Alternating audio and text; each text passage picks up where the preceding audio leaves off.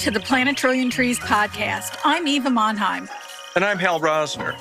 We are both certified arborists through the International Society of Arboriculture. The purpose of our podcast is to encourage tree planting and proper tree care for our urban forests, which include neighborhoods, parks, and other open spaces. We will also cover a myriad of tree topics, including the important role trees play in relationship to the climate crisis. Thank you for joining us.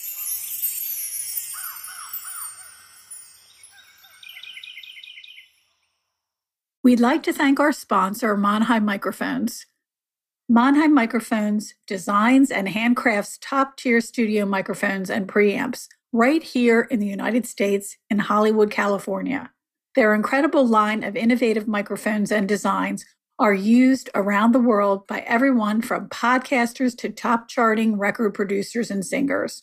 They recently released their new royalty microphone, Monheim Microphones Unparalleled Excellence MonheimMicrophones.com.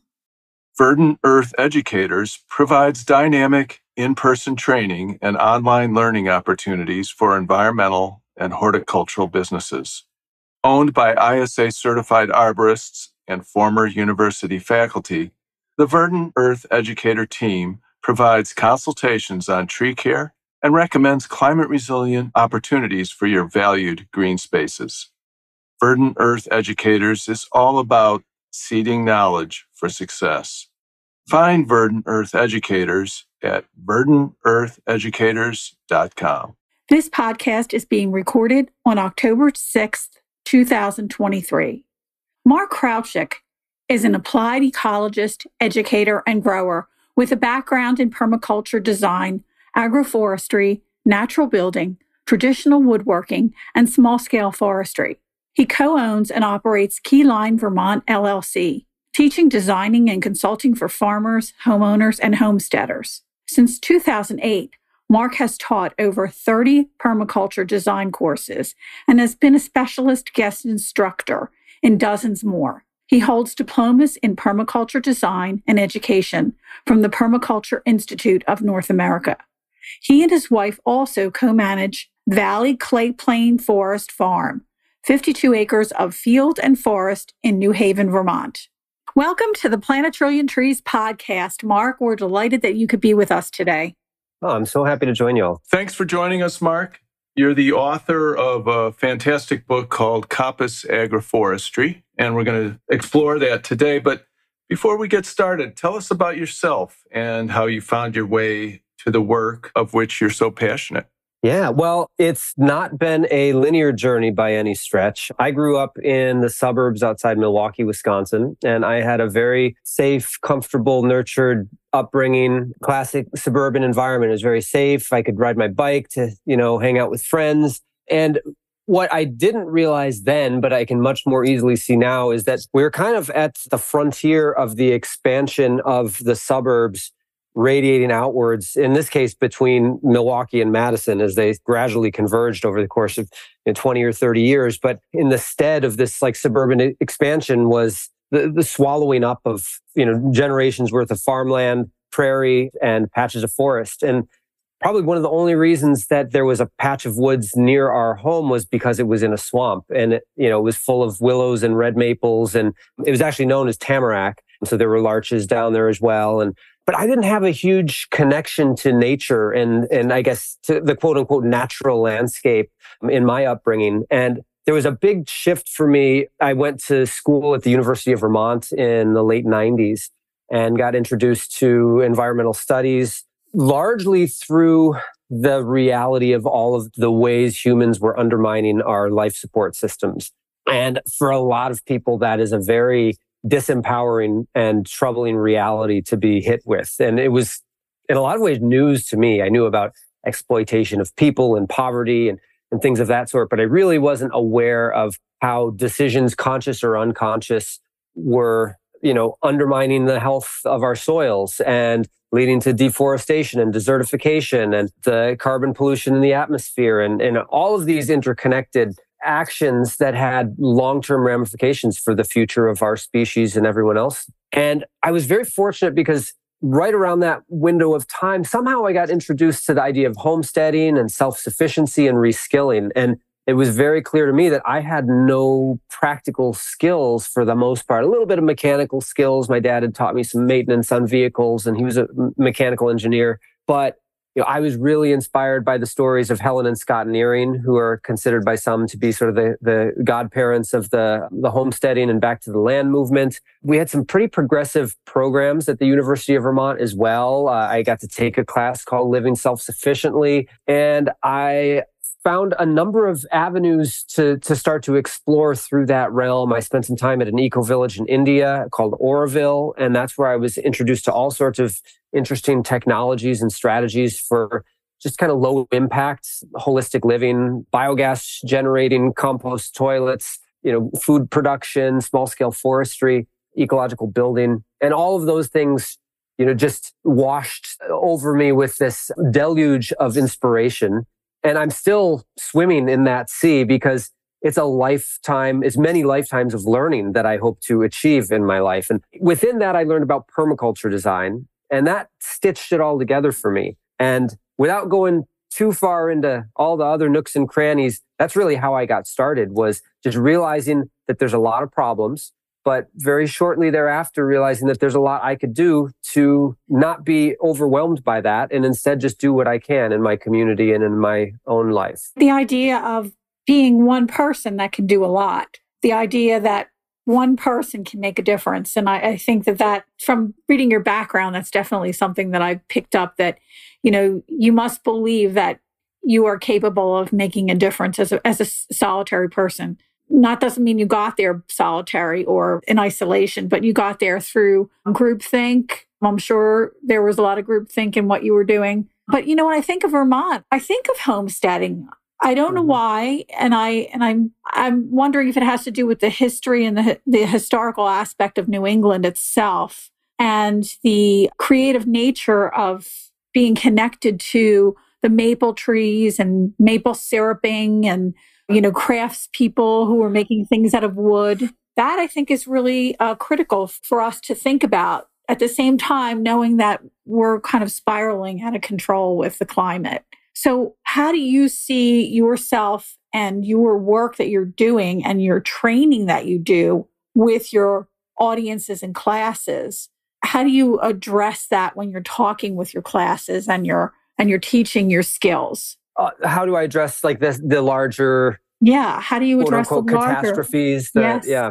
So when I first was introduced to a lot of this the level of awareness was much different. And we're talking maybe 20 25 years ago. And if we went you know 30 or 40 years ago there was a lot of convincing that needed to happen. Yep. now that's really not the case in my experience. People are very aware of the issues at hand. There's obviously there's debate around what the actual problem is and how we need to solve it. And I do also invite that because I think that it's easy to be certain about things that we don't experience ourselves. And at the end of the day, like for me, the beauty of, of living in relationship with place, of working with your hands, of getting to tend natural systems is really just embracing what I think is is kind of our birthright as humans on the planet that this is what we were born to do is to engage with trees and shrubs to perhaps you know have a flock of backyard chickens or to think about how you heat your home or if not just to develop small scale like barter economies in your community or just build relationships with neighbors. So i tend to focus very little on the problems because i think it's good to understand what we're trying to solve. And a friend and mentor of mine, Dave Jacke, who also started off as the co-author on this book, we worked on this book for several years together, has a saying that you know the way we define the problem determines our solutions. And so thinking about what the problem is and, and keying in on that, I think is very important.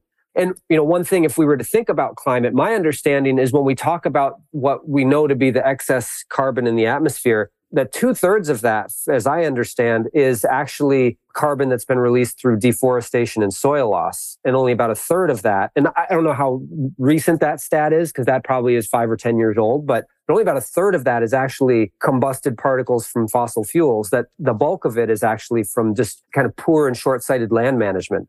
And the, the benefit of that is that there's a ton of low hanging fruit to bring that carbon back into the landscape where it otherwise would be in you know a much shorter carbon cycle. Yeah, no, we had uh, John Perlin on who wrote a forest journey and he discusses the very thing that you were just talking about deforestation since early civilization. And it's the fact that we've sped up that removal of forestry within the last hundred years that's speeding up the heating of our planet. And if we recognize that and we take it in and understand it, we don't need to be afraid. We just need to act. You know, when I was listening on the radio this morning, they were talking about that. You know, how do we act? Everybody acts. Do something. Everybody do something. That kind of thing. You mentioned your friend uh, Dave Jacke, and I actually, in the introduction, he framed some things extremely well. I'm going to just take the liberty of reading a couple sentences. This is from the foreword in your book, Coppice and Agroforestry. He says, uh, We are sleep running through an inflection point where humanity's continued reliance on ancient hydrocarbons will destroy us and everything we hold dear. And then shortly thereafter, he says, Attentive imaginative, and forward thinking people will see how much value for a neocarbon world. I see it both ironic and highly appropriate that the coppice culture that helped birth industry may, in turn, resprout to midwife post industrial cultures. Love I thought, that. I don't know. Yeah, it was very it poetic. Yeah. Ties it together. So let's start talking about coppicing. I mentioned earlier, uh, some of our listeners are not going to be familiar with that term. I think I saw it more in poetry than I did in the landscape. Share a basic definition. Yeah. Well, one of my favorite, the simplest definitions uh, that emerged just in, in working on the blurb on the back of the book was cut and come again forestry. The idea that, and, and as, as Dave and I were initially framing out the scope of the book, we were bouncing around different new terms Another one being perennial silviculture. Silviculture being, you know, the, the growing and cultivation of trees or the art and science of forestry. So it's kind of a misnomer to say perennial silviculture because by definition, silviculture is perennial. But again, the idea that we are managing trees and shrubs for the sprouts that emerge from the stump after we cut them. And so I also frame coppicing as just one form of pruning and it doesn't get any more intense than coppicing because you've cut the plant all the way to the ground. You've removed all of its aerial parts, but not to kill it, rather to rejuvenate the plant for various purposes.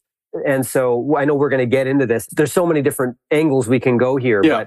but um, I think the key to it is you're doing that for intended purposes, be it materials that are particularly useful to you for craft or, you know, lifestyle function like fuel wood, small scale building materials, etc. Or they could be landscaping functions. They could be habitat or uh, ecological restoration functions. But the idea of basically cutting a tree or a shrub to the ground in order to stimulate new growth from that stump. And a couple little details I'll add to that just to expand on that cut and come again forestry is that it's a way of engaging with trees and shrubs.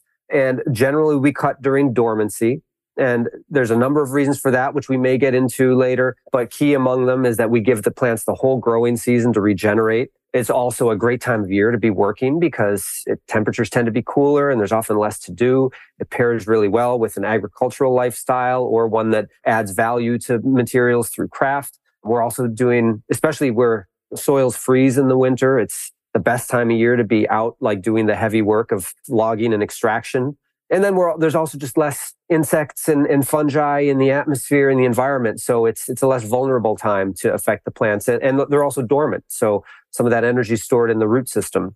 And maybe our listeners might not know this, but when you were talking about working in the cold when it's free, ground's freezing, that, you know, most of the damage that's done in forestry and erosion is done through wrong time of year pruning or cutting. And they get the heavy machinery in there and they destroy the soil structure. And the plants really don't have an opportunity to come back as well or if they're going to come back at all they're going to just replant something. But it, it, disturbs the root system. So when you go in when it's cold you're you're going across this almost like a permafrost where it's not going to affect the lower structure of the soil and I think that that's a brilliant plan for what you're doing. I, th- I think that's fantastic.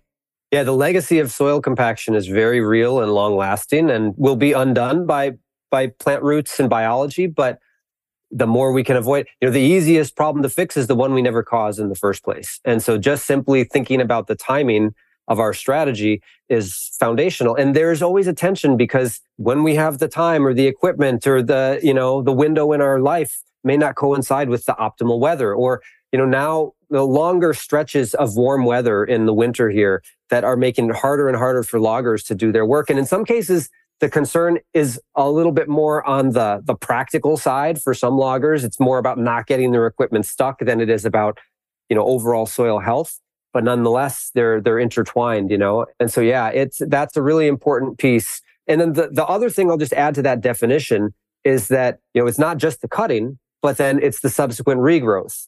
And so it's it's cutting trees to the ground, with the intention of allowing them to resprout from the stump and then allowing them to regrow for cycles that could range anywhere from as short as one year to as much I've heard up to 50 or 60 year coppice cycles. But more often than not, we're talking about a three to a 20 or 25 year rotation where you can cut and the, the plant's rejuvenated once again. And that's a, that's a beautiful cycle of management that some trees theoretically can be brought into indefinitely. And the last thing that I'll say as part of that definition is just like which plants. We're specifically speaking about broadleaf species, deciduous species, hardwood species. There are some conifers that will coppice in the true sense, very few, although it seems that the ability to resprout following some type of damage, be it browse from an elk or a deer, be it girdling by a, a, a beaver or rodents, a landslide, a flood, a fire, windstorm,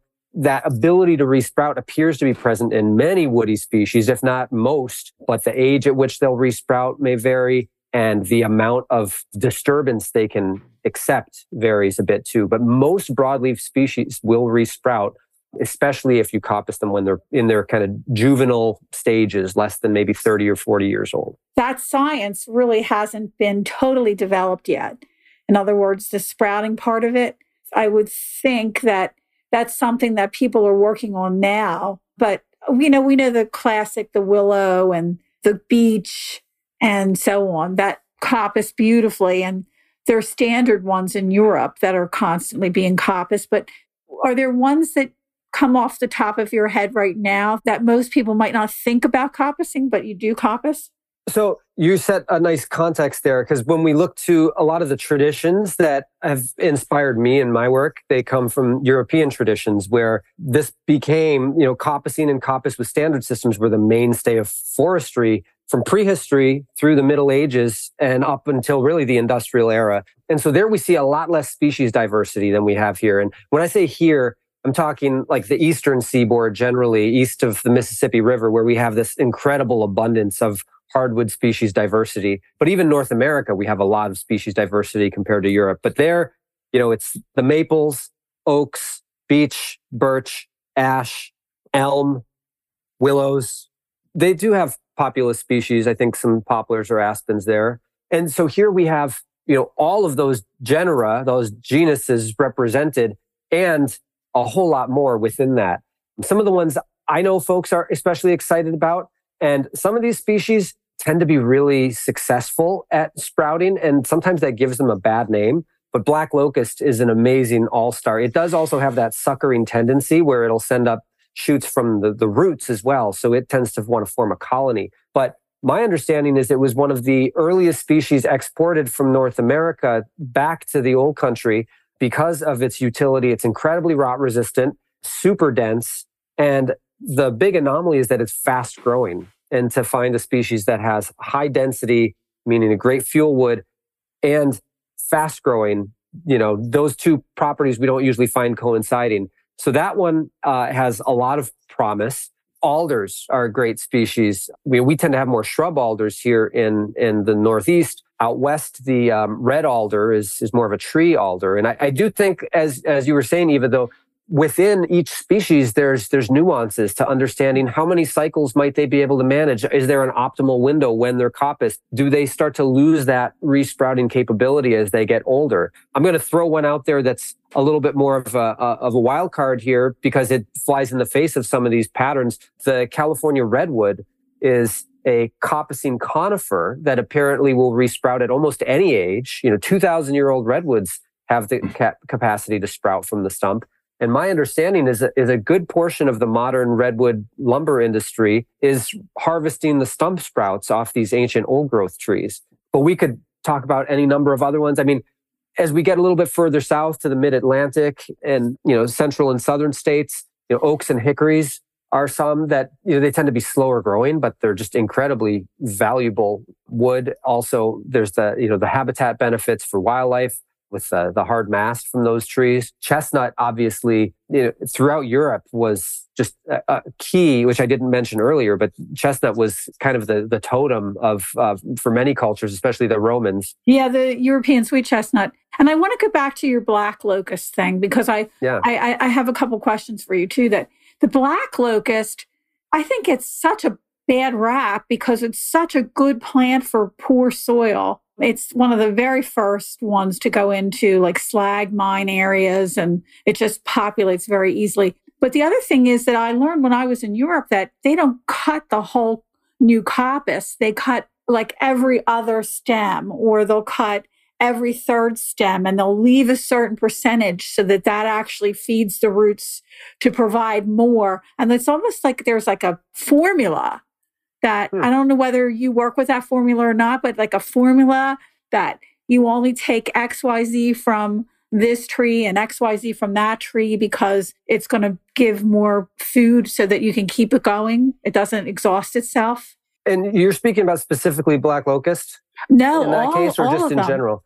So, a couple bits of terminology I'll just toss out there for the audience. In coppice lingo, we call a stump that's being coppiced a stool.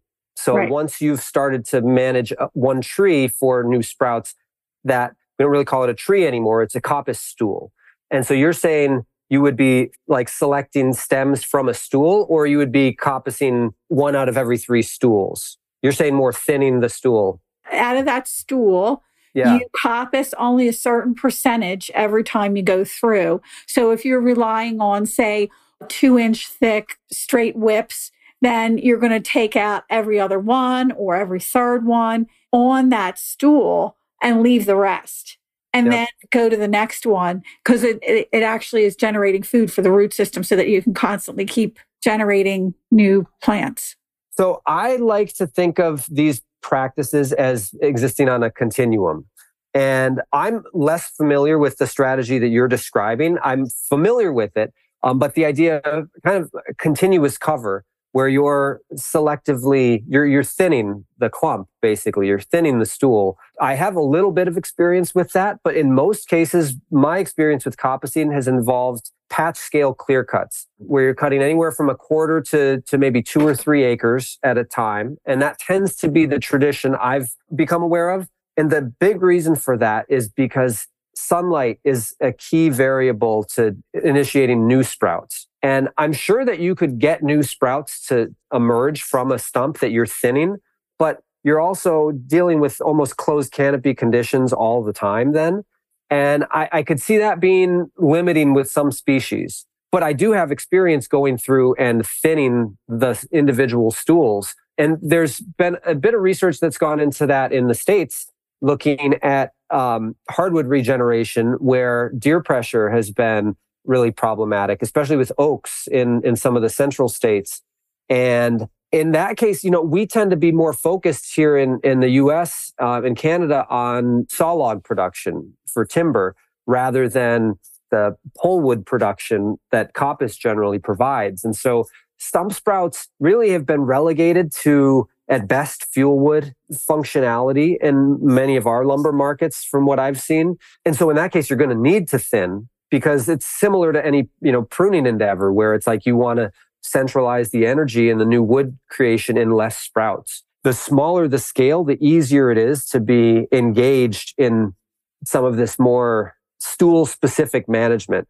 You know as you you get to a couple acres and or if you've got 10 acres that you're cutting on a rotation the time may be limiting and very little thinning would happen. And it would just be kind of natural selection. Whichever poles grow fastest are the ones that thrive. So I'm sure that there's examples of that. I'm less familiar with it, and it's been more of a even if it's just like one stool in an open field or along a field edge, the light is is really a key variable to getting good strong regrowth for many rotations and that was one of the terms i learned you can help me pronounce it c-a-n-t is a, is a cant a cant okay Yes. and so that is going to be a collection of coppiced stools in a given area yeah there's as with many terms in many disciplines there's a bunch of synonyms that all more or less mean the same thing so yeah a cant, a coupe, C O U P E, um, a compartment. You know, we would just tend to think of it as a stand or a patch. Right. gotcha Um, but it's an area that's being managed with generally this patch scale clear cut strategy. And I like to think about it. You know, I also have delved into intensive rotational grazing. If we look at a lot of like indigenous practices, because coppicing has its origins back in the indigenous peoples all over the, the planet. But the idea of intense disturbance with long recovery and that you know that strategy of you know the Swidden type agriculture or the what we've called the slash and burn agriculture that we see often in the tropics you know it looks like it's a very high impact heavy handed intervention on a patch of land but given that often there may be 10 or 20 or even 30 years before you return back to that patch you allow for that rejuvenation to happen, which it can actually be a really a healthful and rejuvenating form of disturbance. And so that's the idea behind it's both making sure that there's enough light that can penetrate and reach the forest floor to generate healthy, strong sprouts, coupled with, you know, that long. It could only be a few years. You know, when we look at willow and, and uh, poplars for biomass, often they're cutting those on, you know, three or five year rotations, or even people that do basketry, it's maybe every year, every other Right. year. But in those cases, the canopy is very low. So they're not having to deal with as much shaded competition. That's the interesting thing that I was going to ask you about is what kind of grading practices do you do? When it comes to harvested materials, Yeah.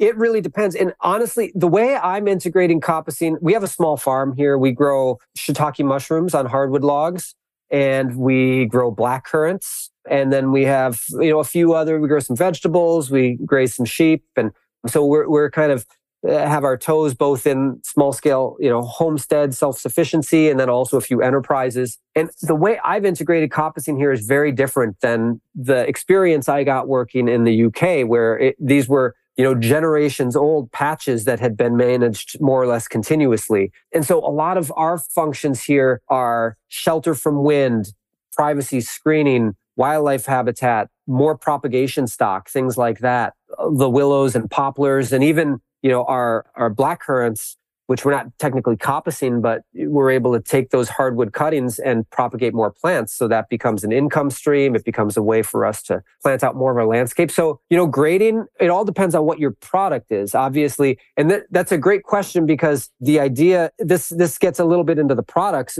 is to have this continuum of potential. When I worked in England, we were cutting a patch of chestnut that at that point was planted about 160 years prior and it had been managed every 15 to 20 years as i understand since. And so we were always looking for you know the longest straightest sections of material that we could find generally 10 to 12 feet being the extent of what we needed. And those would be for things like building poles for roundwood timber frame structures and for post and rail fence rails where you wanted nice long straight stems and then we would grade to different diameter classes, two to three inch diameter and five to six inch were our two main categories for that.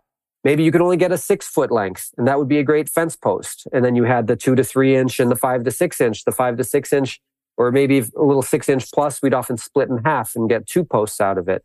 We had tree stakes that were smaller diameter. We had uh, just kind of eight, 10, and 12 foot straight pole lengths. And anything that didn't make that cut otherwise might be set aside for logs that we use to grow shiitake mushrooms on, because those don't really rely on straightness and they're generally cut to three or four feet in length. And mm-hmm. then we've got fuel wood and charcoal was another key product for Ben Law, who was the coppice worker I was working for. And so they don't care about straightness, blemishes, and their short lengths. And so we had this nice you know continuum of potential and we're always looking to like what the highest possible value is but then filling in with lower value. And this is just good business planning. You know, sure. anyone that makes a product wants to think about how can you high grade the best quality for, you know, the grade A. And but then you've also want to have markets for the things which maybe 75% or more of the total volume that don't quite meet that, you know, highest consumer grade.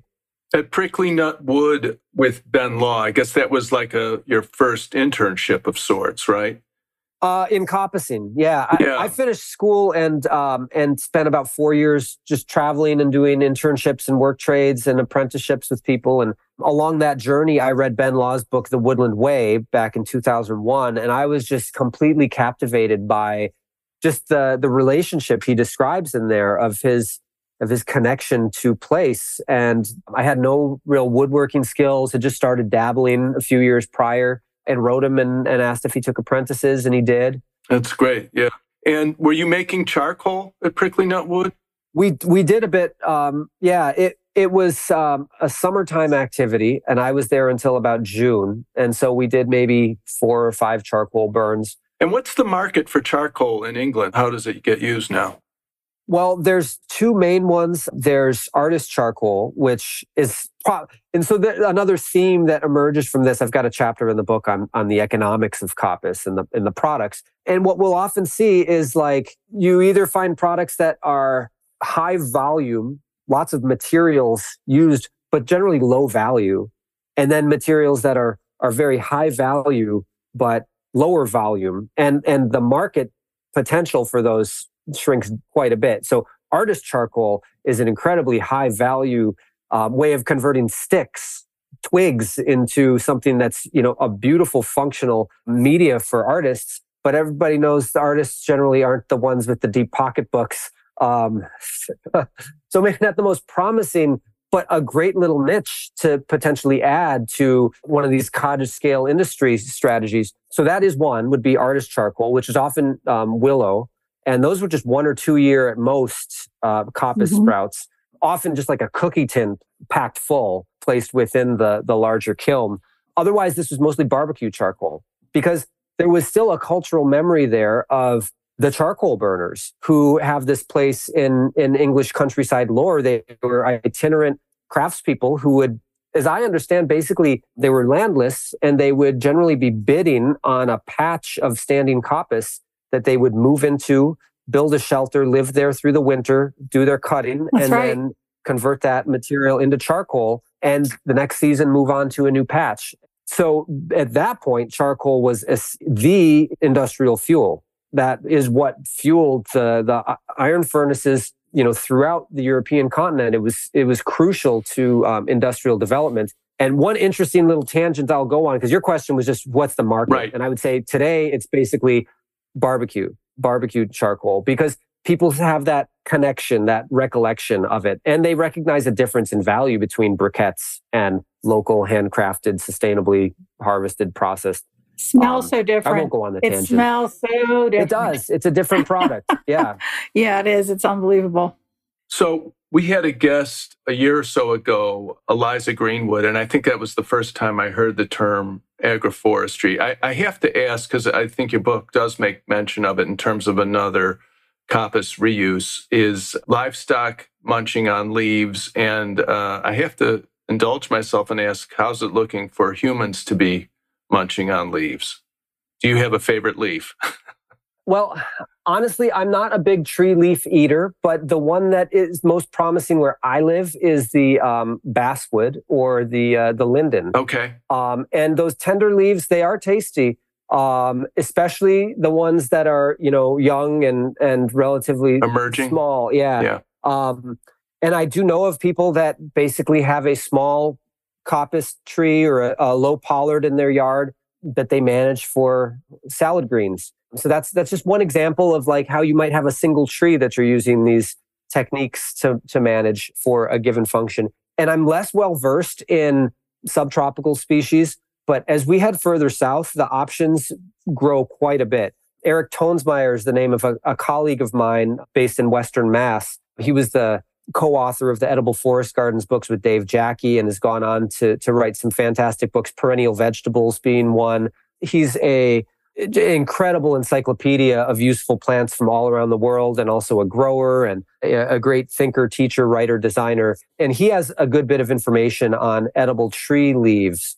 He also has a good bit of experience in Mexico and, and parts of you know, Central and Latin America. There are mulberry leaves that apparently are, are pretty palatable to people. Mulberry is one of those species, though. You know, we grow white mulberry here, and I've never actually, I'm sure there wouldn't be any toxicity issues with it. I think they just tend not to be that tasty or tender. Right. But I know there's another species called uh, Toona sinensis. Toona right. sinensis, I think. Yeah.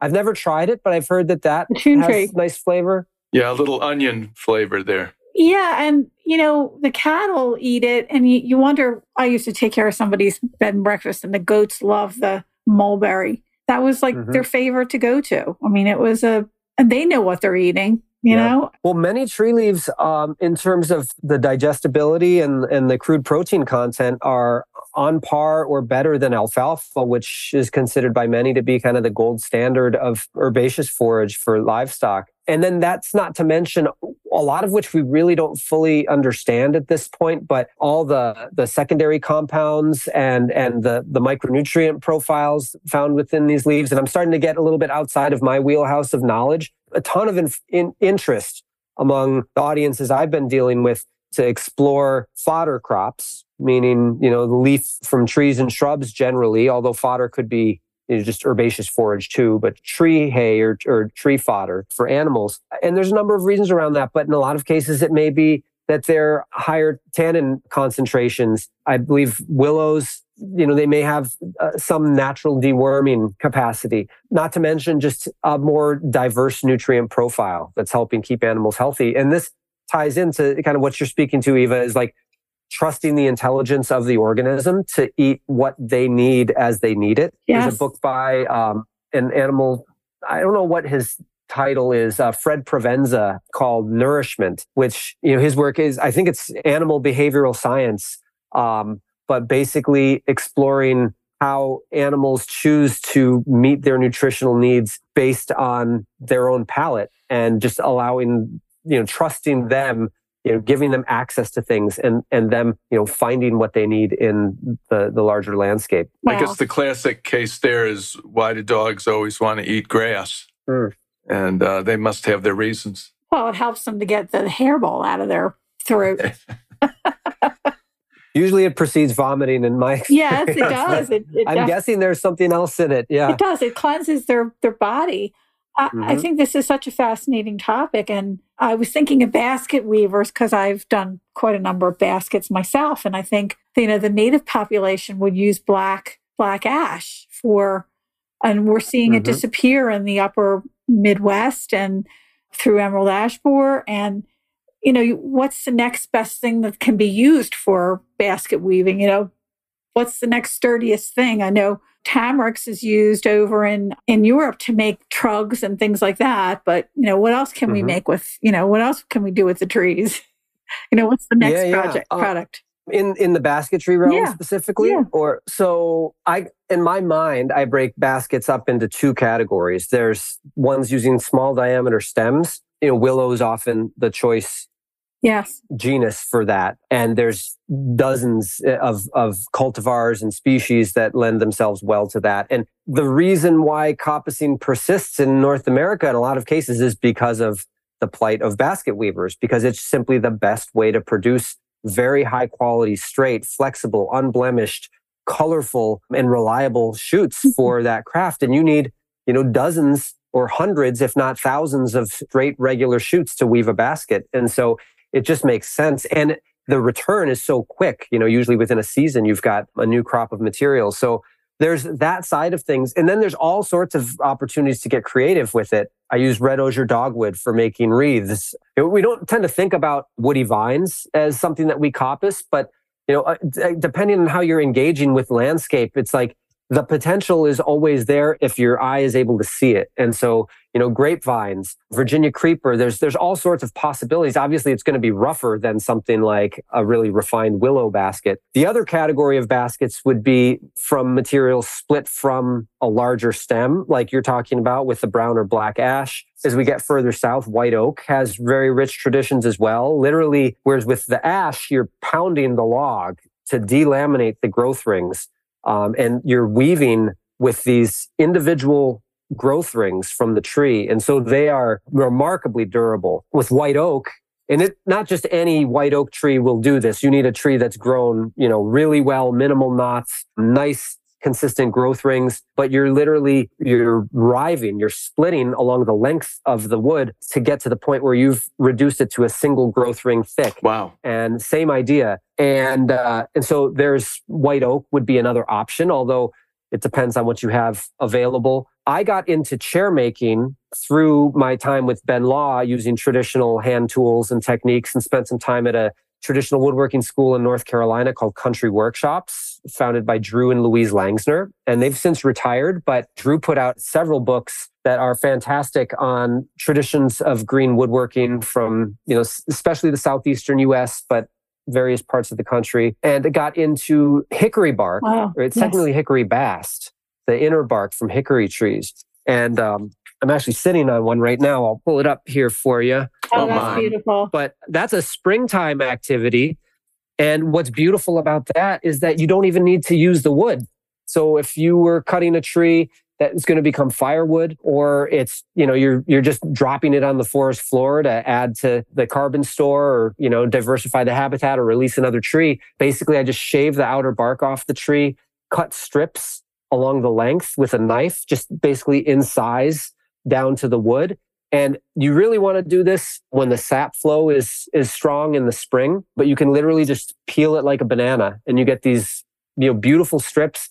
They could be used to weave baskets, not as durable as white oak or the, the, the black brown ash or black ash, but pretty durable still and um, and almost leather like when it's wet. And then there's probably a lot of other possibilities, but the oak and the ash are just known for their ability to reliably split or delaminate along growth rings, and that's pretty remarkable. There's not a lot. I know there's also traditions of using elm and I'm not sure if it's American elm or which which type of elm, the bark as well as we get into like Quebec and, and northern New England.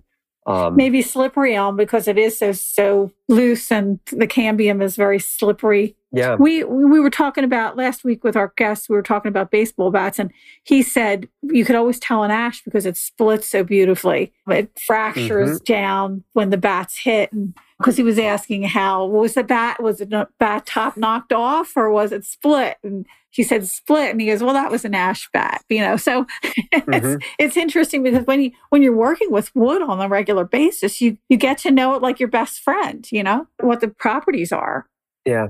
Yeah. That's one of the things that i really loved. Really my foray into woodworking came through this hand tool woodworking often splitting materials out from a log. Right.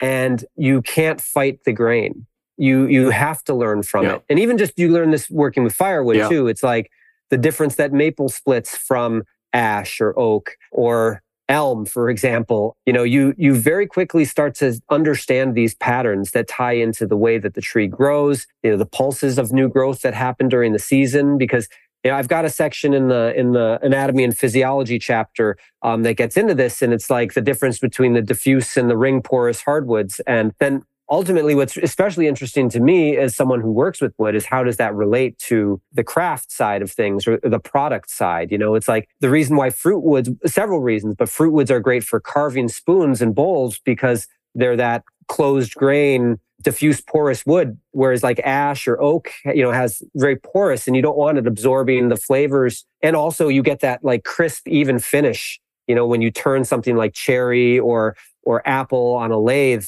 that's very consistent and even grained. And so the participation with wood, it, there's so many layers that we that we unpeel when we that we unpack as we like are forced to under start to understand how they grew and why they have these different strategies. I think it's interesting that you're saying, you know, the fruit woods for this, you know, the spoons and the, you know, and it makes perfect sense. And you almost think, well, maybe that tree was created not only to hold the fruit, but also to use the wood for anything that has to relate to cooking or yeah. you know stirring or something like that. It, that it's so fascinating when you were talking about you know how it splits you know that some of the terminology that we use go with the flow or go with go with the grain you know go with the grain it's easy Don't to follow the grain, the grain, you know that type of thing and and as a as an English major too, I I just think yeah that I can see where a lot of these terminologies come from just by hearing you talk about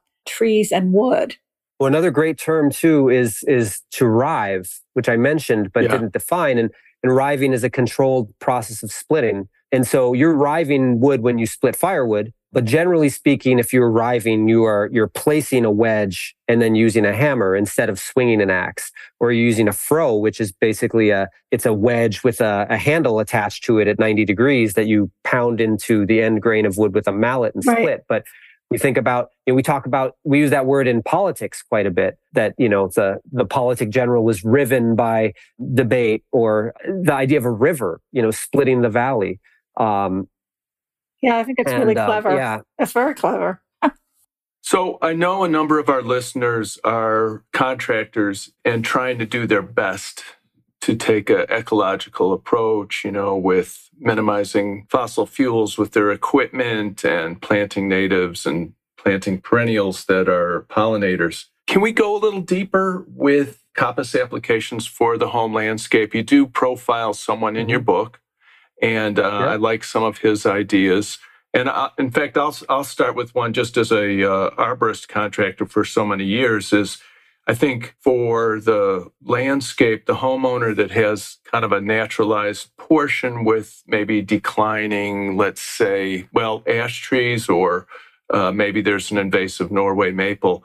I'm starting to realize they're trying to crawl in there with the stump grinder every time may not be so necessary. So you reduce the noise, you reduce the use of diesel fuel, and you educate the, the client to say, yeah, these are going to resprout and they're going to be very easy to come in and either have a crew do it or you can do it yourself and start to have your own kindling rather mm-hmm. than you know lighter fluid for the barbecue things like that. So that's that's what i've come up with.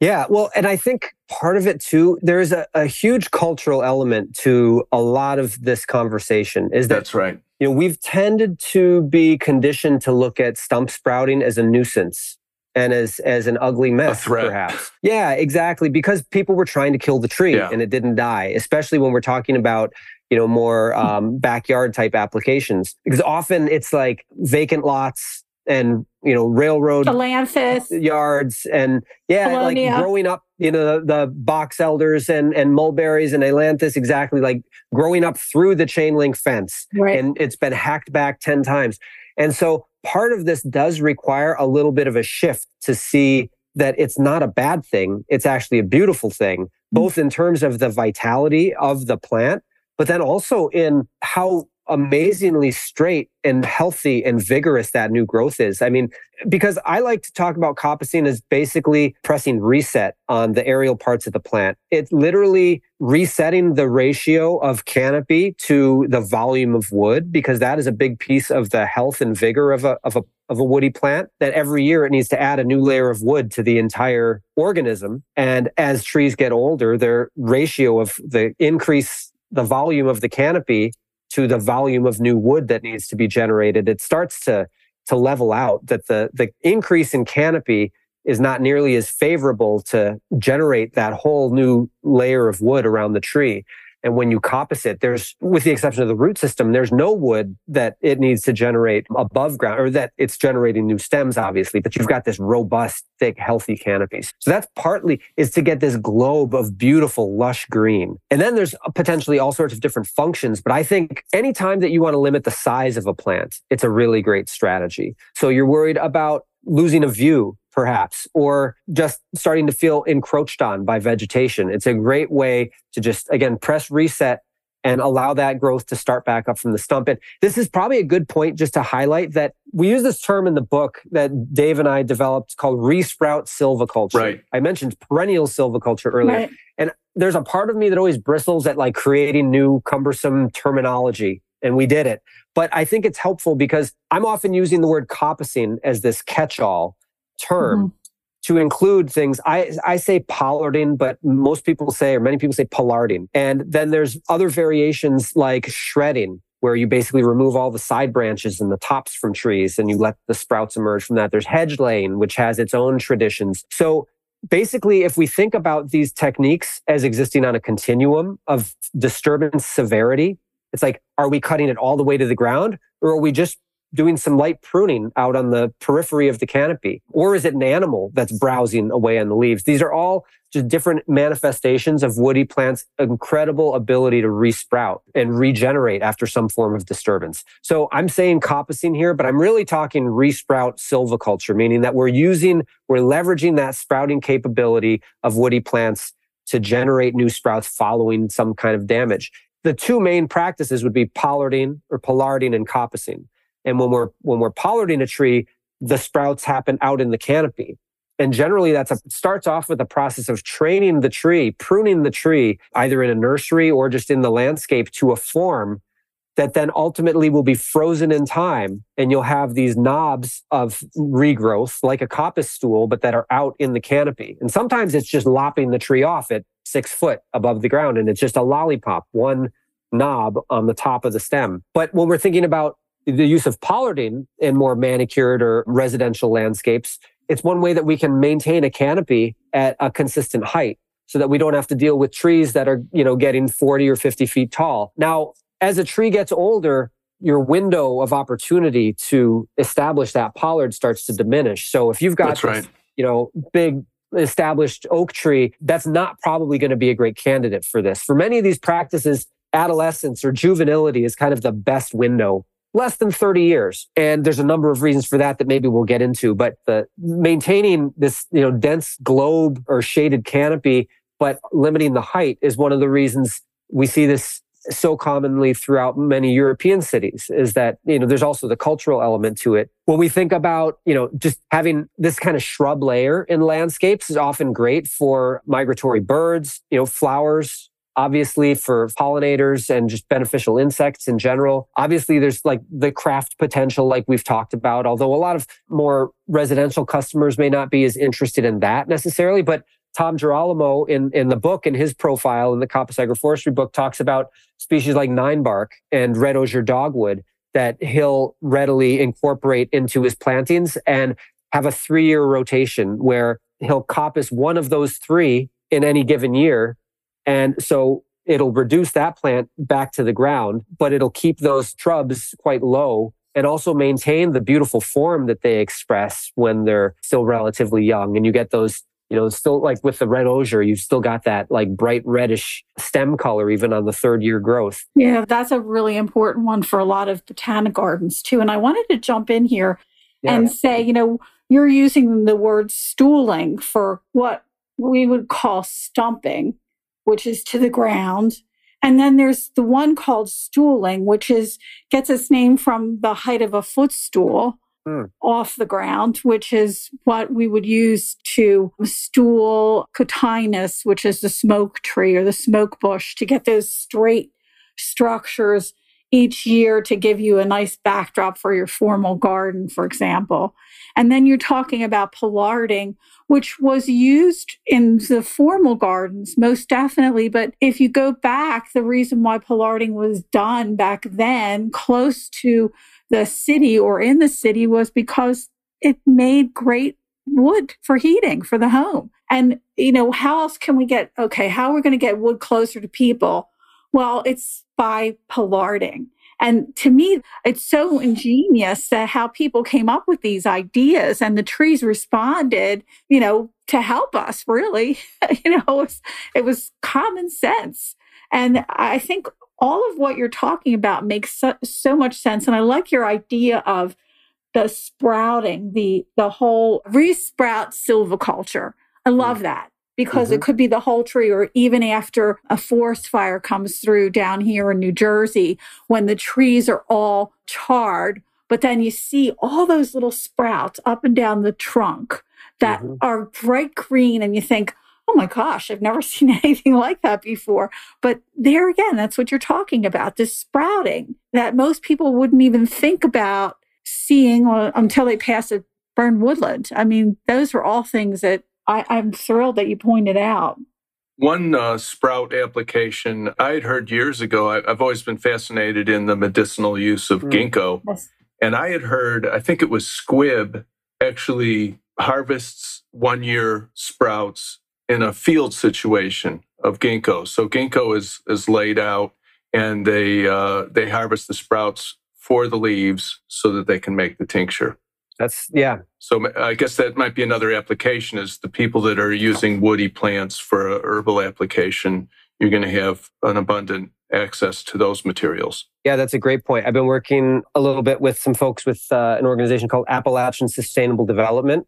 And uh, they've been looking into using coppicing primarily for um, slippery elm bark production and um, black cherry bark. Apparently, a lot of cinnamon production, which is more of a subtropical species. Same technique, usually on a you know a few year rotation, because they're harvesting the inner bark. Is the or the I think it's the bark, not just the inner bark uh, on cinnamon. Elderberry is another great one too. You know, it's it's a beautiful landscape plant with some of these shrubs that we're starting to see more commercial markets created, especially here. And with some of the shrubs that we're starting to see more commercial markets emerge here in, in the US, hazelnut, elderberry are, are, a couple that come to mind. The pruning can be a very labor intensive part of things because, you know, especially with shrubs, you're, you're down in the plants. And if you start to increase the scale, that becomes very labor intensive. And so they're using coppicing basically just to press reset again on the plant growth. And with elderberry, I learned this from an elderberry grower online this last winter that just because of that labor investment, they basically coppice it to the ground. They treat it like a primocane raspberry and they they don't get as much production necessarily per plant as they would if they were managing you know multiple years of growth per plant but the labor savings is so high and the plant comes back very vigorous. And, you know, by the end of the season, you've got six or eight feet of growth. You know, you've got the flower cluster in early summer. You've got the berries, which you can harvest and you know, yeah. great medicine for us through the winter, uh, but also just great forage for birds. And then similarly, hazelnut, you know, they're looking at about three years apparently before you reach commercial harvest again after cutting, but much more economical to just go through and mow the whole a, a, row or a few rows down and then allow them to regrow than individually pruning within the, the, the tree itself.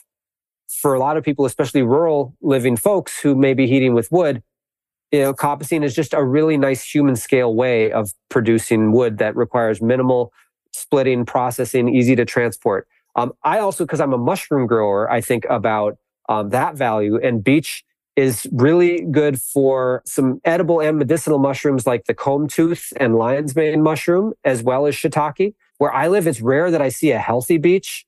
And so I tend not to harvest much beech just because if I see a healthy one, I tend to want to leave it to hopefully create more offspring that might exhibit some of those properties. But also just thinking about our conversation about wood grain, you know, beech has a nice, even, consistent grain. So it's it's another great wood for carving and turning. The big theme here is that like imagination is really the foundation of of utility.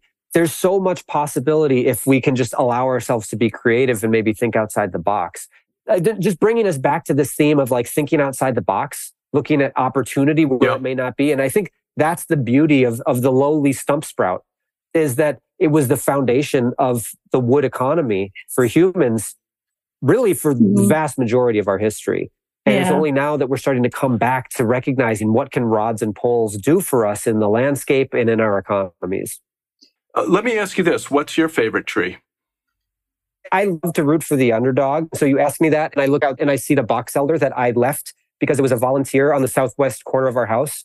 We don't have good shade. We built our house a few years ago, and this tree is showing up and most people despise box elders but i just have to cheer for it and it's growing healthy it's an underdog, and strong. yeah um, I mean, I'm I'm a big lover of um, locust. Just I like the the dappled shade they cast. I love the utility of the plant. Yeah. Um, I also like that it's a bit of an underdog too. But um, and then I mean, oak species in general. We've got some beautiful bur oaks yeah. here. I mean, they're uh, they're they're obviously you know pretty stunning. And um, but I, I, I don't do well with favorites because I have a lot, and so we'll leave it at that. But. Well, I like your answer. That was yeah. a good answer. The next tree I look at we're is not, your favorite tree. we're not tree. holding you down to one. It's just oh, what you're I'm thinking guessing. of now. Yeah. well, thank you so much for joining us. We really appreciated all the knowledge that you shared with us, and and we wish you continued success in all the work that you do. Well, thank you so much. I really appreciate you guys having the conversation. I love what you're doing and the conversations you're you're fostering. And, and I just like to think that this is adding one more tool in our toolkit, contributing to another layer of depth in our relationship with trees and shrubs. And they're wonderful beings, and I'm grateful to get to participate with them. And how can you say the name of the book again, please? The book is Coppice Can you ho- you're cut you're cutting yeah. up. The name of the book is Coppice Agroforestry and when you hear this episode, go to Mark's website. He's got it for sale right there. And he does a real nice job shipping it out to you, and you'll have it in a day or so. Thank you so much. Yeah. Take Great. care. Thank you. Thank you. Yeah. The Plant a Trillion Trees podcast is edited by Andromedan Recordings in Hollywood, California.